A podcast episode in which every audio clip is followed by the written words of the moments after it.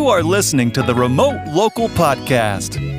Learn the best tips to build a local business you can run from anywhere in the world and get the financial and location freedom you desire. Welcome to the show.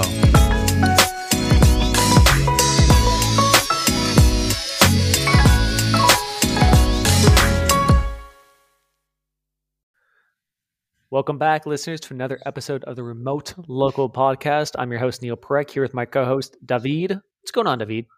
Hey, everybody. Excited for this one. Uh, today, we are hosting the one and only Derek Dodds. Um, Neil, why, why did we want Derek on the podcast? Sure. So uh, Derek is joining us here on the podcast. Uh, we actually met... Derek, did we meet a couple times? I know we met in Mexico most recently, but I don't know. If, I think we actually met in Bangkok before. Is that we right? We did. I actually went to your talk in in Bangkok, the first one, and so what, three, four years ago. Yeah. But I don't think we actually spoke. Yeah. Um, yeah. yeah. So loosely met, but then um, in short, Derek is part of entrepreneur community that David and I are also part of, called the Dynamite Circle, which is about location independent entrepreneurs, lifestyle entrepreneurs. Um, so, you know, we, uh, we've met, although we're not too far from each other. He's in Ojai, California. I'm in Los Angeles. We've met in Bangkok and Mexico. So most recently in Mexico. And uh, what really inspired me a lot about uh, Derek's conversation when I met him recently was just kind of how he thinks about life, how he approaches life, a lot of what he's doing in spirituality as well. It, it kind of, it made a lot of sense to have him on the pod and talk about a lot of these things. So Derek, welcome. Thank you. Stoked to be here. Yeah. Yay. Derek, I would love to hear a little bit about your background, and we haven't talked much about this, but like, where'd you grow up? Like, how how'd you start off in yeah, life? Yeah, it's it's quite a journey, actually. I mean, like all of us, I think we all have unique journeys, right? And so I started off. I was born in Orange County, and I grew up in Long Beach, and I went to school in Long Beach, Long Beach State, and I studied criminology of all things. And I worked for the feds um, as a um, federal officer with a badge and gun. Wow. It. No I way. Mean, wow. Yeah. Um, for a few years. And they sent me back to graduate school. And I loved being in graduate school so much that I quit. No. I quit the feds. And I um, I finished my, uh, my M P A, which is a master's in public policy administration, which is basically sets you up for management and government or nonprofits or that sort of thing. Derek, why did you decide to go into the Fed? Like during childhood, were your parents involved in the government, or what caused you to want to do that to begin with? So um, I grew up with a gun in my hand at age five, which is crazy because I'm a see, I've been a vegetarian for thirty years now. So my dad um, put a gun in my hand at five years old, and I spent, you know, from five until nineteen, when I had a kind of a slight awakening, um, basically hunting with my father, you know, fishing, hunting, like, you know, the, the kind of living an outdoors life. So I was really familiar with guns, and he was a game warden and a forest ranger.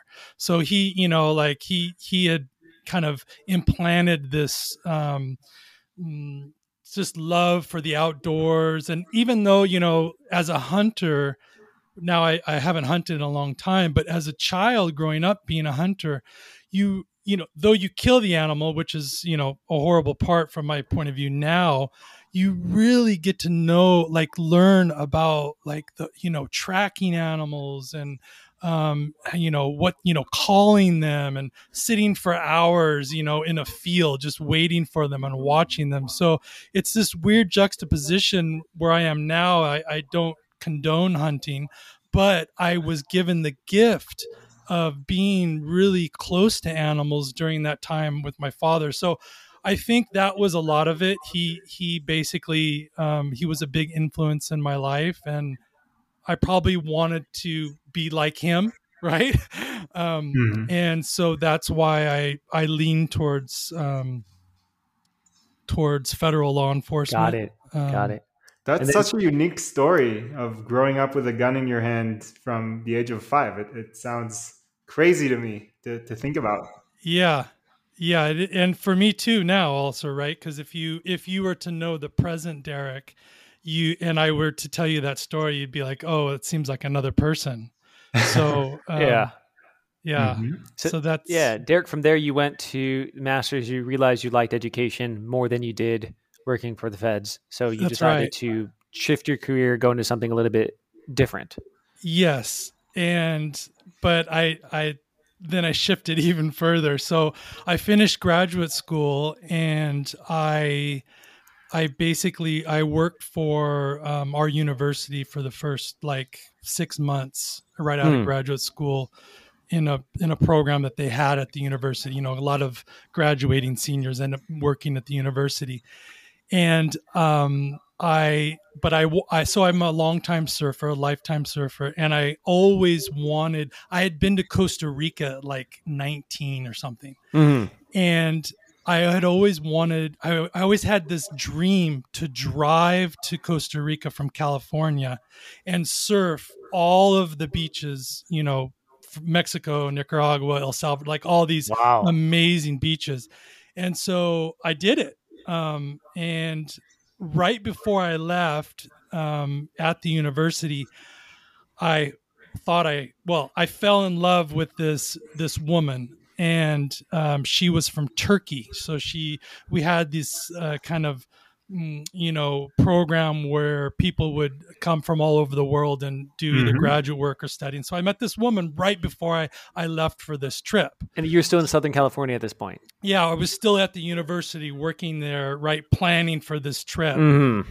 And so I go on this trip and I'm gone for, I think I went for seven months. I, I basically drove to Costa Rica. And, and if anybody looks at a map, you'll see that that's not a very short drive. I think it's forty-three hundred miles. And, you know, it's not like, it's not like American highways, you know? Right.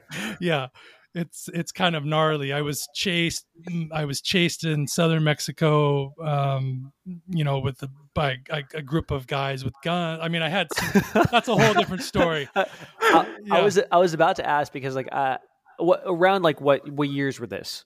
Was, was... So this is in the, um, this is in the like late nineties. Okay. And I remember uh, rolling into, um, uh, I think, Nicaragua at the time.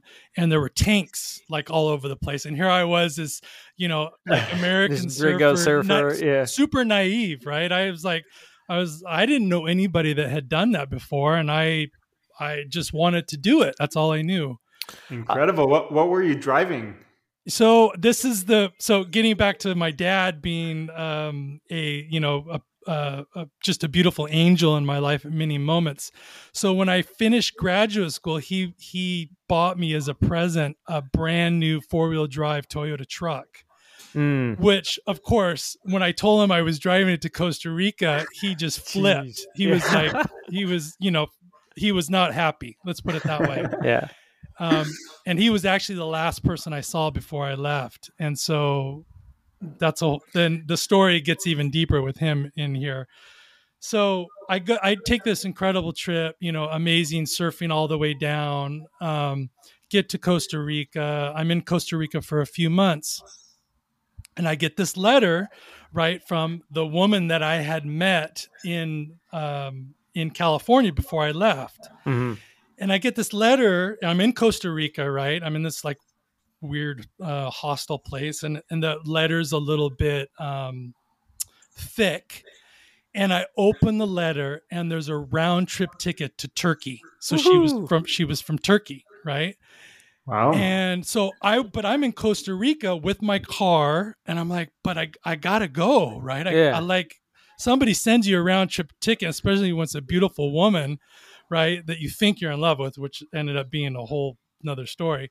Um, I decided to take it. I take take her up on it. Yeah. And but the problem was my car, right? Because I'm forty-five hundred miles away.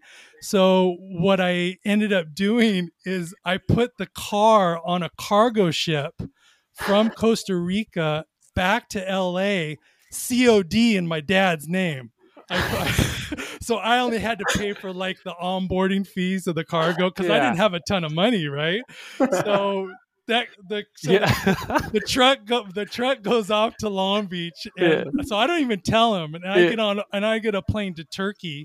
I had never even been to Europe before. I never my I'd only been to Bali at that point in my life, Bali, in and out of Mexico all my life and Costa Rica. I'd never been to Europe, and I'm getting on the plane to Turkey in a pair of shorts, and it was wintertime, and like one of those Mexican ponchos, right?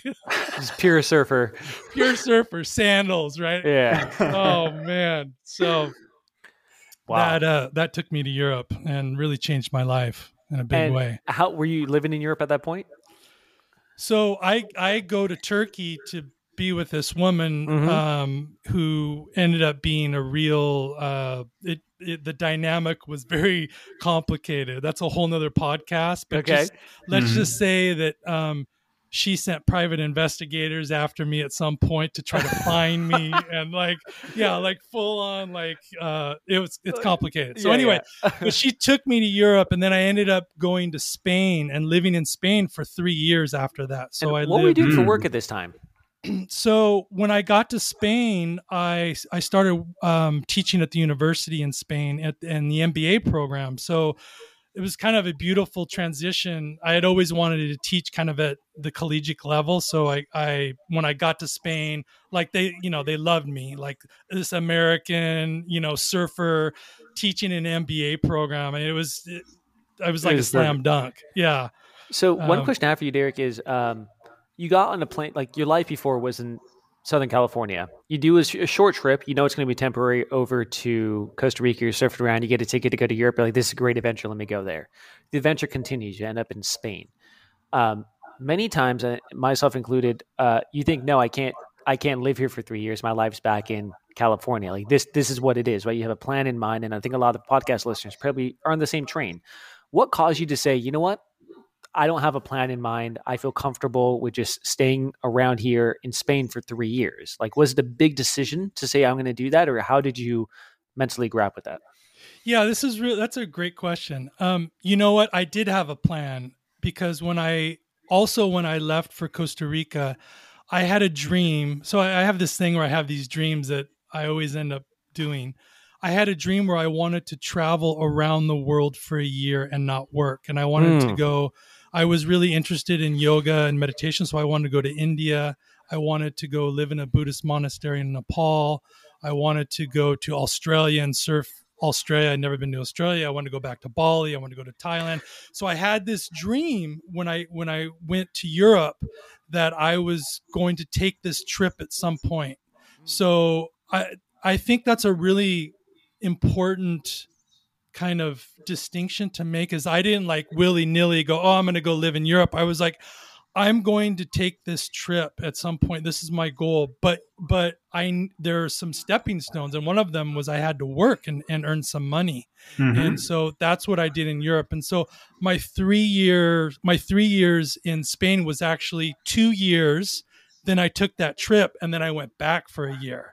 So um, I did end up taking that trip, which was an amazing trip and in many ways shaped who I am today. Mm-hmm. Um, and so the story yeah. continues from there. So at that point, you're living in Spain, you're teaching at university, you've got exactly what you want in post-Fed life. You're not doing, you're not a Fed anymore. You're definitely not no. a Fed anymore. Yeah. And you're in the education system. Walk me yeah. through the transition from that to entrepreneurship and like just the next phase of your life. And also I would love to hear, like, I almost feel like life moves in buckets. I feel like this whole phase in yeah. Europe is maybe one bucket. Um, Love that. How do you define that bucket and how you transition to the next bucket of life? Yeah. I always think about that part, that part of my life is like, you know, in Australia, the Aborigines talk about something called walkabout, where mm-hmm. they, it's kind of like a coming of age. I think the, and the American indigenous tribes also have this where you get to a certain age, and we've lost it in Western culture. You get to the certain age and you're like, kind of, you're pushed out on your own. Like you, you, you remove all of the safety net, right? Which we're used to, family, friends, you know, job. And that was my walkabout. Like, and also, and I remember I remember getting to Europe and I didn't have any savings or anything, right? I was like, I, I was just like living, you know, I, I can remember this. So there was a point probably for six months because I wanted to save every single cent I had for this, this, this trip. So I remember, I remember exactly what I ate to this day. I had, I bought one baguette and I cut it in three. And then I, I made brown rice with, with olive oil and garlic. And I had and I and I had some Manchego cheese, and I like had oats in the morning, and then I and I would cut that baguette and have one with each meal. And then I would have rice and a cheese sandwich for lunch. And then for dinner, I would have a salad and usually some wine, some red wine. You, you, you know, are Spanish European, wine. My friend. Like, yeah, bug, totally. Like, straight up, baguettes and wine. It was, it was, I still, I mean, I eat a lot like that today. I mean, not in the same way. It's more extravagant now, but I, for like six months, I like, I had that kind of regime, and you know, I ended up, well, after two years, saving enough money to take this this incredible trip um, around the world and and really live my dream. But talking about being an entrepreneur, so I was working at the university, but I was also hustling outside of the university. So mm-hmm. I was getting these, like, you know, I would have a student that wanted extra lessons. So I would go to their home and give them extra, you know, extra lessons and whatever they wanted. And then I remember I even like signed up to teach at this um, private, uh, you know, um, um, like uh, high school, which was horrible. And, you know, just to, so I was hustling all over the place, and that was very entrepreneurial because mm-hmm. I was like putting up ads and, you know, making money under the table. And, you know, so um, even though I had a job, it was that was really the first time when I, I really realized what it took to mark, start to market yourself. Right. And, um, you know, just do whatever I could to to. I remember I had this kind of cash, you know, bag. I just kept putting cash in there all the time yeah. for that trip. Um, wow. Yeah. And I love Derek, it. This is, this is so inspiring. Yeah. Yeah. Yeah. Yeah. Yeah. So Derek, walk us through the transition from that. So after Europe, you know, you're there for three to four years, you did your trip. Uh, and I do want to dive into the, I'm assuming on your trip, did you end up making it to India, Nepal? Yeah. These, yeah. Okay. I, I, went I would love to dive places. into that in a second. I, I, I want to yeah. know, how did you transition from that to entrepreneurship? Namely, because many times, like, for example, my parents had video rental stores while I was growing up, right? They had, as a local business, uh, there's the kind of entrepreneurial gene in some capacity was there. And a lot of people kind of grew up that way. Uh, I'm not sure what your parents did, but like, uh, how did, how did you end up in entrepreneurship? Like you, you were hustling, but that's, that's different from what you do now with pure business ownership. Yeah. Yeah, it's interesting. Um, so my grandfather was an entrepreneur, and I grew up with my grandparents, actually, not my parents, even though my dad was in and out. So, but he was kind of done, like he wasn't still in it. So I never had an example. And I was never like, you know, the Gary Vee guy that was, you know, hustling baseball car. Like I was doing none of that. I was, I played, I played sports growing up. Like that was my main thing. I played water polo and swam and I surfed. Like I never, even when I was in Spain, I wasn't, I wasn't making money to, like, I didn't have this um, mindset of success. Like I wanted to make money to be successful. I, I wanted to be free. Like for me, freedom was taking that trip around the mm. world. And I, and mm-hmm. the money um, just facilitated that, that experience. And I think even today, I don't really like business. Like, I mean, I love creativity. Like I love the creative mm-hmm. side of business, but what I love is freedom. Like freedom mm. for me is really the, it's the engine. It's, it's the, it's the, the perfume. It's, it's everything that keeps me engaged in, um, in the entrepreneurial process. And I like, I also like the people, because I think a lot of people are in it for freedom, even though they might not know it or understand what that means. Mm-hmm. So yeah, for me, like being an entrepreneur is really about freedom.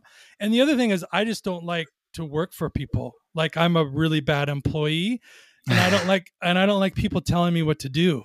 Like, I, I just don't, I don't like, if you're going to tell me what to do, I just like, okay, I quit, you know? It, yeah. It's funny because you, it, this echoes a lot of what David always says of like, he's in it for freedom. That's his end goal. That's what he's for. He'd also probably be a terrible employee. So probably mm-hmm. very, very, very similar in that aspect. So it's interesting to hear that. Yeah. Interesting. Very cool. Beautiful. So, so Derek, if you can illustrate for us, so what was that journey from traveling around the world and, and having that experience into into business and pretty much like what you do today? Yeah, I mean, so on that journey, uh, I spent some time in a Buddhist monastery in Nepal, and it was a, si- a silent retreat for a few months. And um, we were given teachings by a certain Lama, and I came across a teacher um, called Krishnamurti, J- Jiddu Krishnamurti, who mm-hmm. was from India, but the Theosophists had picked him out to be what's called the world teacher.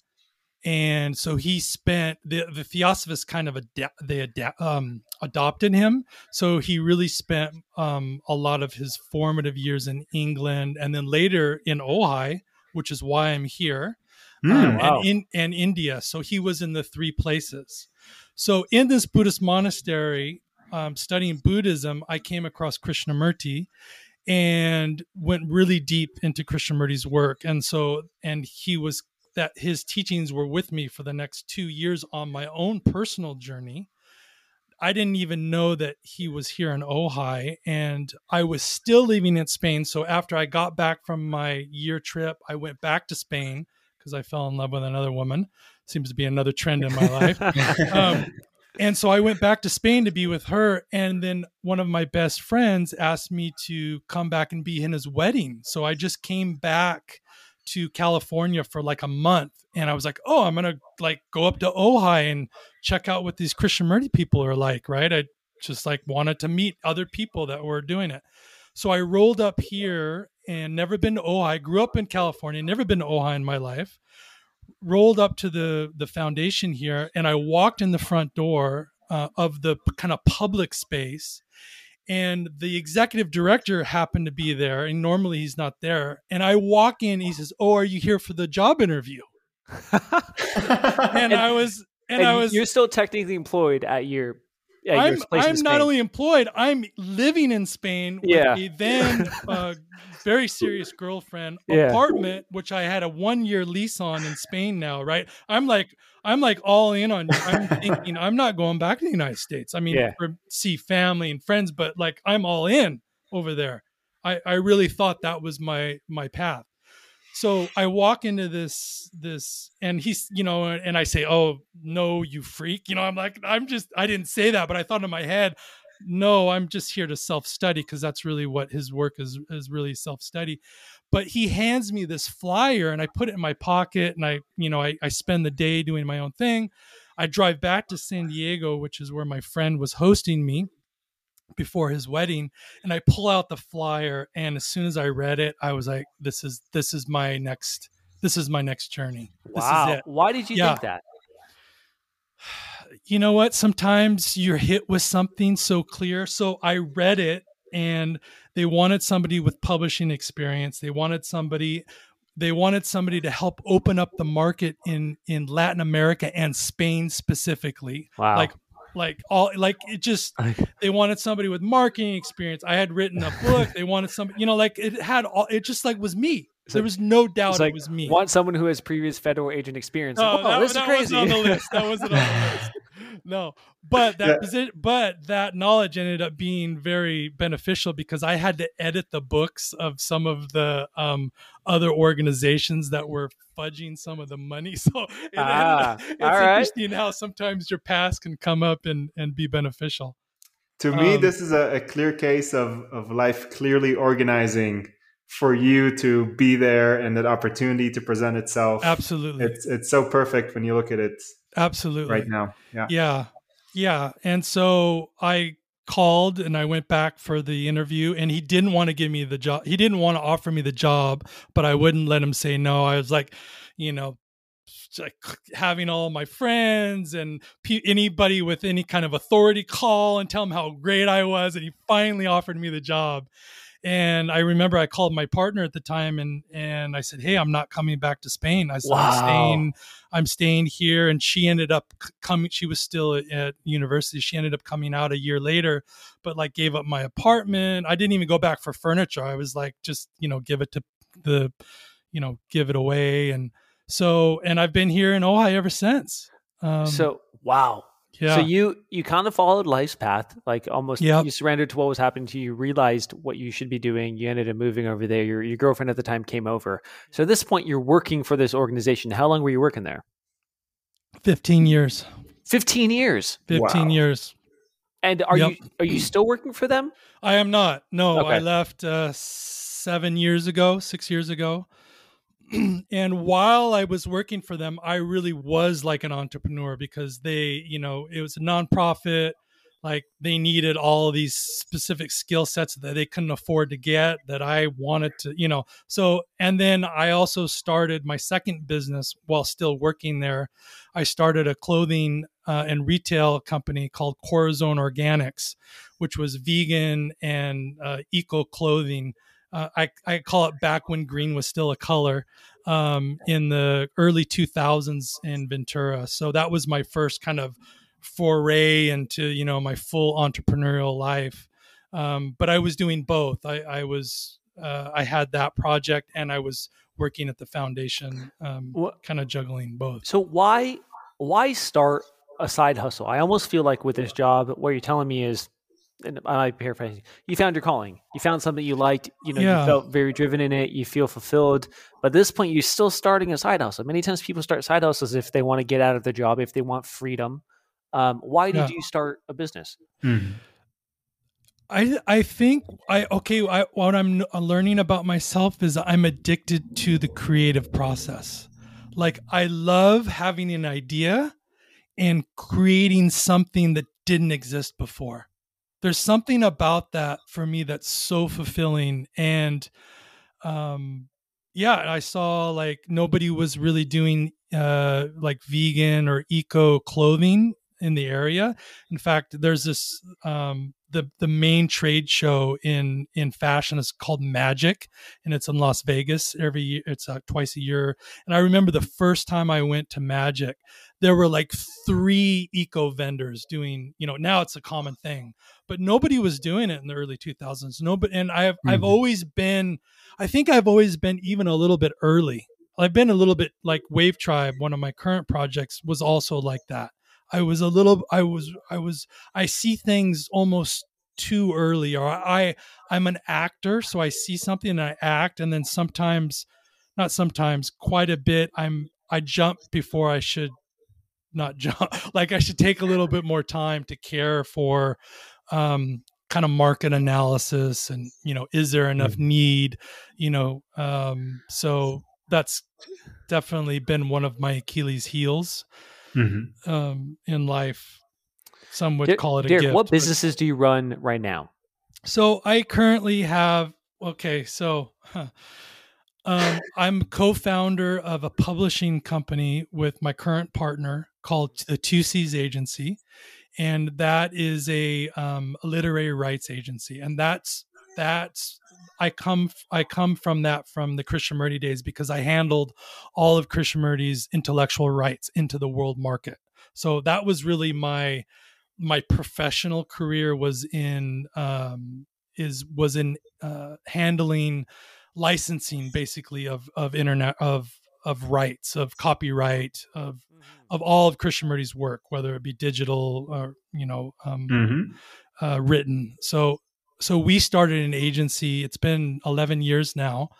Um, so I'm I'm kind of out of, I'm a co-founder, but I've stepped out. I'm just advising on that. So that's that's one project. Then I have Wave Tribe, which is a ecological surf company, which I started in two thousand seven. And that's kind of my passion project. Like I love surfing. I love ecology. Like um, with Corazon, right? It was kind of the beginning of of Wave Tribe. I sold that, and then I kind of my next evolution was Wave Tribe. And then a few years ago, I started a company called Naked Armor, which is a wet shaving company, which sells basically um, uh, straight razors, straight razor kits, um, scuttles, like anything that has to do with um, kind of men, the men's shaving, uh, wet shaving uh, market. And then I'm partners in two other small projects, but I, I won't get into that. Um, so, um, Yeah, I'm I'm all over the map, man. I'm just I'm all over the map. I, I love this, Derek. I, I see so many resemblances between our stories. Yeah, um, it's it's so much fun to to see and, and experience. I don't know if um if you know this, but I'm about to go on a on a three month uh, meditation teacher training in Sedona for for Vedic meditation. Oh, dude, and awesome. Yeah. And, and a little bit of like the opposite story where I went into business first, but now I'm recalibrating, stepping out of some mm. businesses, changing businesses that don't align so much uh, to go deeper into the meditation and, and service in this way. And so I'm curious, like, as you think about what you're doing right now in life, uh, wh- where is your priority? Where is your alignment? And kind of what is your, you know, mission right now? Yeah. Well, that's a big question. Um, so I am, I also, can simplify. Like, what, what are you most excited about? You don't, you don't have to simplify there. Okay. Um, so I am most interested in my alignment with a higher power, however you want to define that, and, mm-hmm. and how that energy moves through me into my daily life. And I mean, you're kind of, you're kind of getting me at a beautiful time. I, last week I sat in a plant ceremony for the weekend here in, um, in Santa Barbara. And mm-hmm. I had a very powerful experience in which, um, for the first time in my life, all doubt was removed about my connection to divinity. And that, I know that's the, that's a big statement. And I don't know if you guys even want to, you know, talk about that. I but would love to. I've always, something in my life has always been calling me towards service. And that, and I've always been chasing it, right? I've always been chasing it through uh, a deep intellectual approach. And this is why mm-hmm. I was really attracted to Krishnamurti's work, because Krishnamurti's work is very intellectual. It's very heady. It's very male, male energy, male dominated. And what plant medicine has um, helped unfold is my connection between my heart and my head. And in mm. fact, in, in last weekend's ceremony, I had a marriage between the two. So the two are, are very aligned now. And I'm excited about how that is going to unfold in the next, you know, whatever, the rest of my life. So what I'm most excited about is that I, you know, business for me is, um, is a mechanism to have opportunities and the freedom. So here's freedom again, to really experience these these other realms, right? I'm I'm also involved here in Ojai. There's a um, there's an organization called Meditation Mountain. I'm on the board of that organization, and um, that organization is um, is a is a very powerful beacon of light for for humanity. And so there's another place where I'm being of service. So yeah, it's, I know when you, you know, if you're listening to this, you're probably thinking, you know, wow, what, what's the deal with this guy? I mean, he's got, he's, you know, how many, how many things can a person do, you know, in a day? Um, so I'm, so, yeah. Yeah. Derek, I, I mean, one thing I would love to hear about, and I guess let me step, take a step back and kind of summarize. One thing I loved you said is, business is basically a tool to fulfill what you actually want to do in life. For every different person, that might mean something different, right? For you, I think that means just getting more connected. That is what you want the freedom to be able to do, and you're utilizing business to be able to do that. That's why you're doing entrepreneurship. I love that. I, it's like, I, I don't think the business should be your life. It should be the other way. Whatever business you have should be supporting whatever the hell you want to do in life. Um, my question for you is, why do you pick something difficult like business to get into, right? Like it, it's tough. Right. And you might, some people might say, hey, Derek, why didn't you just stay where you were already at for fifteen years, where you're already getting alignment, you're getting paid for that? Is it that you wanted to scratch an itch, or why did you marry business mm. along with that? Yeah, that's a, mm. I, I mean, there's a part of me that loves business, right? I love, mm. I love, um, okay. So it's got to get back to freedom, right? I, so my days, I, I, I'm in control, man. I mean, yeah. I, I am, t- I, you know, I love my life. I absolutely love my life. And I've set my life. I mean, I have a really good team. I've built a great team. Mm-hmm. So for me, the business uh, aspect has enabled me to build a good team that gives me a lot of freedom during my day. Can you describe your, your a day in the life? Sure. So uh, might be, it might sound kind of boring, but um, so I, I get up. Uh, I meditate first thing in the morning, And I How long journal. do you meditate for normally? So since last week, and I've been meditating longer, uh, I, I use Sam Harris app, meditation app. I love Sam Harris's work. So I've been doing twenty minutes in the morning and then maybe a twenty minutes later at some other point. So not a ton, but I also surf almost every day, and a lot of surfing. Cool. So a lot of people who don't surf don't realize that surfing is mainly sitting. You're basically mm-hmm. sitting, waiting for the waves to come. You So you might surf an hour and a half, but you know, eighty-five percent of that, you're just sitting, looking at the horizon. And so that is another meditation for me. Um, and the other fourteen percent you're paddling to, yeah, to get back to where try, you can try to catch the wave that you, you might miss. Yeah. So, um, yeah. So, yeah, I sit, I journal. Um, I have breakfast with my lovely lady, and I work for maybe an hour or two, and then I go surf. Um, and I surf, and I usually take a walk on the beach after I surf. And then I go to lunch with a friend, because I usually surf with a friend, one of my best friends here in town. And then I roll back um, around one, and if sometimes I take a nap if I had a vegan burrito that was too filling, uh, which I love. There's a place called Hip. If you ever come to Ojai, you got to go to the Hip. I'm definitely visiting. All vegan place. Yeah. And then I go back and I I knock out a couple more hours of work. My team starts to come online. Um, a lot of them are either in Europe or in the Philippines, um, and so they're coming back online. We check in. And then, you know, about five, I might, you know, crack a beer and start, you know, diving into some crypto stuff and going too far down that rabbit hole. Yeah. And, uh, you know, just um, do maybe a little bit more work. And then that's kind of it, you know, um, then hang out and have a beautiful vegan or vegetarian dinner, and um, go to bed pretty early and do it all over. That's. By the way, man, that it. doesn't sound boring at all. I think that sounds freaking awesome. Like, are you, meditate, surf, yeah. crypto, get some business in for, for just scratching that itch, repeat. Yeah. That's freaking awesome, man. I love yeah. that. Uh, I'm curious. We were David and I were talking about this on the previous episode, um, just regarding how, in general, spirituality can actually assist an entrepreneurial journey. Um, so here's a hypothetical situation for you, and it's probably going to be very difficult for you to remove it, but do you think you'd be able to be as successful in business as you are right now without spirituality? No way. Why is no that? Way. Well, okay. Much of um, my practice has to do with uh, taming or watching or being aware of, of my thoughts and my mind and my reactions. And as one starts to understand, unravel the the mechanisms of the mind, then there's less reaction. There's there's more peace. There's more love.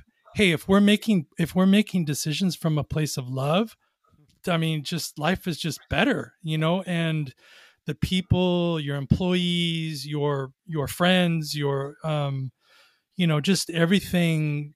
It resonates, has a different resonance and a different vibration. And so, yeah, you could be successful in business if you just steamroll over people and you, you know, you're, you're spewing hate, but you know, what kind of life will you have at the end of the day? So I'm interested in a life that is, you know, leans heavy on love.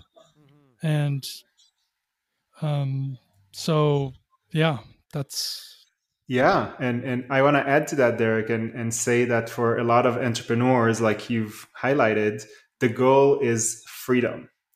But then we realize that there is only a certain level of freedom you can get to through financial means and business. You have very wealthy people who are suffering and in depression, not enjoying their life, and end up feeling not free. And so in many ways, in my opinion, the ultimate freedom actually comes from the inside and the spiritual journey, which also tends to support the external one because you're able to mm. make better decisions and, um, yeah, and, and be more calm and enjoy the process a lot more. I like that. That's beautiful. Yeah, I love that. Uh, Yeah, actually, David, I'm curious if you want to dive a little bit more into anything regarding Derek's journey into spirituality, because uh, I think a lot of the listeners might be very interested in why that came up and how that's played a role in their life. So, David, I might let you take the helm on this one. Yeah, for sure. Um, one of my questions is maybe around, I don't know if this happened in your three-month um stay at, at the monastery or later on your self-study or in, in your work together with the with the organization. But what was kind of like your aha moment into spirituality or or awakening, as some people like to say? Yeah, well, I can tell you the probably one of the most profound ones that I had had nothing was happened before all of that. And it kind of will come full circle back to the beginning, which is my dad put a gun in my hand at, at five. And I hunted. So I grew up with my grandparents, as I said. So like hunting was my bond to my father, right? That was that was what we did together. He'd pick me up for opening season and we'd go, you know, do that. And we'd go for months at a time together.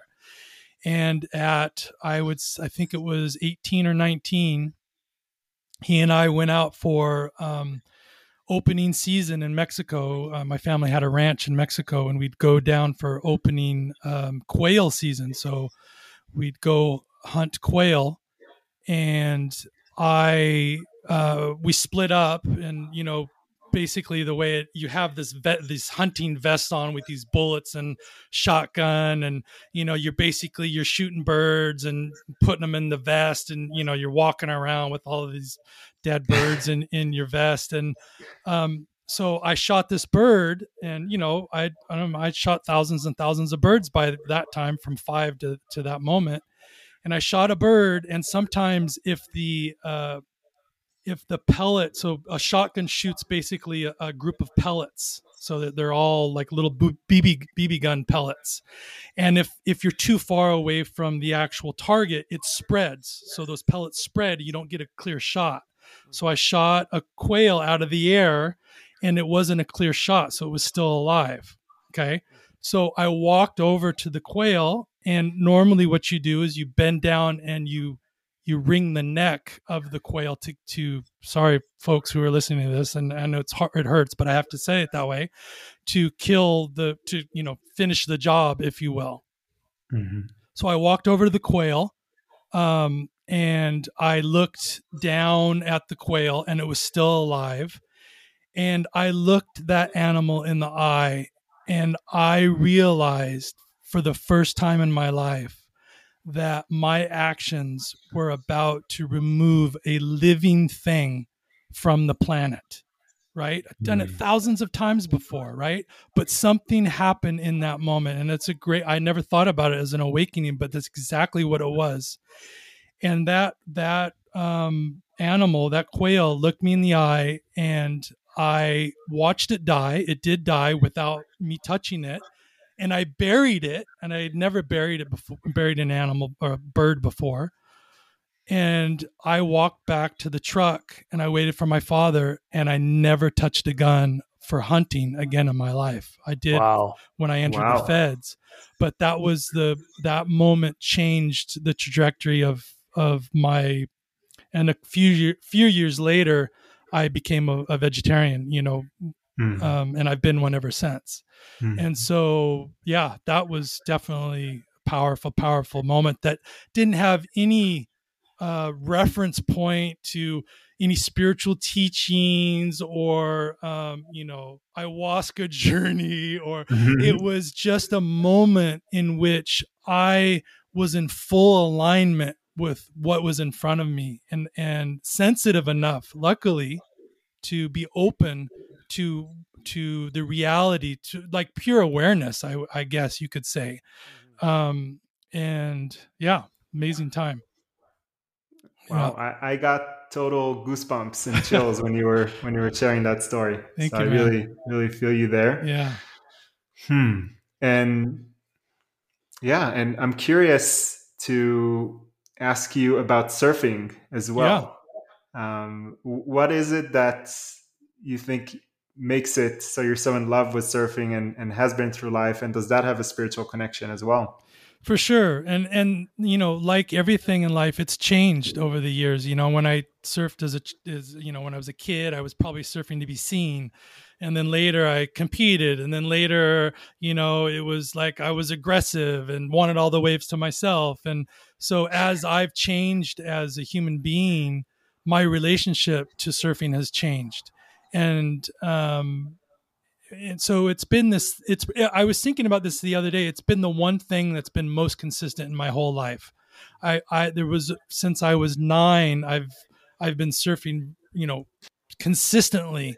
Um, and now it's just like this beautiful expression of, of nature, right? You know, where I'm in the water. The water is a really important thing for me, whether it's the ocean, a lake, my jacuzzi, you know, like I always want to be in water. Like water is it, uh, something about water is really important for me. I have to be in water daily. Mm-hmm. If I'm not in water in one day, I start to get a little weird, like fish out of water in a way. Um, so yeah, surfing is just an amazing, you know, uh, it, it's, so it's exercise. So it keeps me fit. You know, you get to be in nature, you get to share it with friends. Um, you get to own a bunch of beautiful surfboards and, you know, play with uh, something in the physical realm. It's just, surfing is just amazing. Uh, yeah. Don't do it out there though. There's enough people, please. If you have, if you haven't started surfing yet, I, uh, please go kayak. Ojai is the worst place to go surfing. Ojai is the worst. Don't, don't do come to Ventura. No. No, awful waves. I, I, I just started uh, there like three years ago. So I think I'm safe. I'm, I'm in the category of people who you're, already you're okay. started. You're in the tribe. You can come. You can I, come. I'm in the tribe. But I'm jealous of surfers like you who've surfed for their entire lives. Um, yeah. Definitely, definitely finding there's a very sharp learning curve. And it definitely feels a lot like a spiritual journey of also like getting into this massive ocean. And then, you know, I'm a relatively big guy, but I'm just like this little sparkle of dust that the ocean does whatever it wants to. Um, and it's very humbling. Yeah. Um, a very humbling experience. For sure. And you'll never, so I, you know, after all this time of surfing, I'm still learning every day. That's the other thing I love about surfing. You're always, this is much like entrepreneurship, right? Surfing and entrepreneurship. I mean, think about like, we're, there's always something new to learn. We're always learning. There's always some, you know, marketing trick, copywriting, you know, whatever, product development. There's there's so much to learn. That this is the other thing I think I love about surfing and entrepreneurship is that there's just an infinite uh, body of learning that you could go into. Probably too much. I probably I probably need to focus like more on one particular thing, because as you heard from my, you know, all of the different things I'm doing, I like to do a lot of different things, mm-hmm. um, which is something. So, uh, yeah. So a question about that, Derek. So you mentioned recently getting, feeling like there's been a marriage between your mind and, and your heart. Yeah. And personally, I've found that when I'm feeling distracted or when I spread too thin, Uh, it's many times comes from the mind and kind of mm. thinking I should be doing things and, you know, maybe chasing shiny objects. Uh, I'm curious if you had any any clarity come since um, about where you where you want to focus. Yeah, that's it. I'm not sure. I definitely something is brewing. I've I'm looking at maybe exiting a few projects. Mm-hmm. So um, I don't know. It's a really interesting time for me right now. You know, it. It's uh, there's something there's something happening in my perspective that wasn't there before my last ceremony, and uh, yeah, we'll see how it uh, it evolves. I, I don't know. I'm I'm less in the chasing mode and more in the uh, open. I'm open to see how things unfold, and I feel like before I was I had this anxiety that I had to do. And now my, I just, I, I just want to be like I'm, I'm being Love is it. More important than doing for me. That doesn't mean I just sit on the couch and, you know, like I space out. Actually, I've been doing it. Like I've been doing a lot of art. Uh, so I, I'm, there's a lot of that energy. Instead of being anxious to do, I'm, I'm creating. Yeah. It's, it's weird. The energy has just shifted a little bit for me. I'm not mm-hmm. more, not just a little bit, a lot actually. Um, we'll see how it goes, you know? Yeah. Mm. Very cool.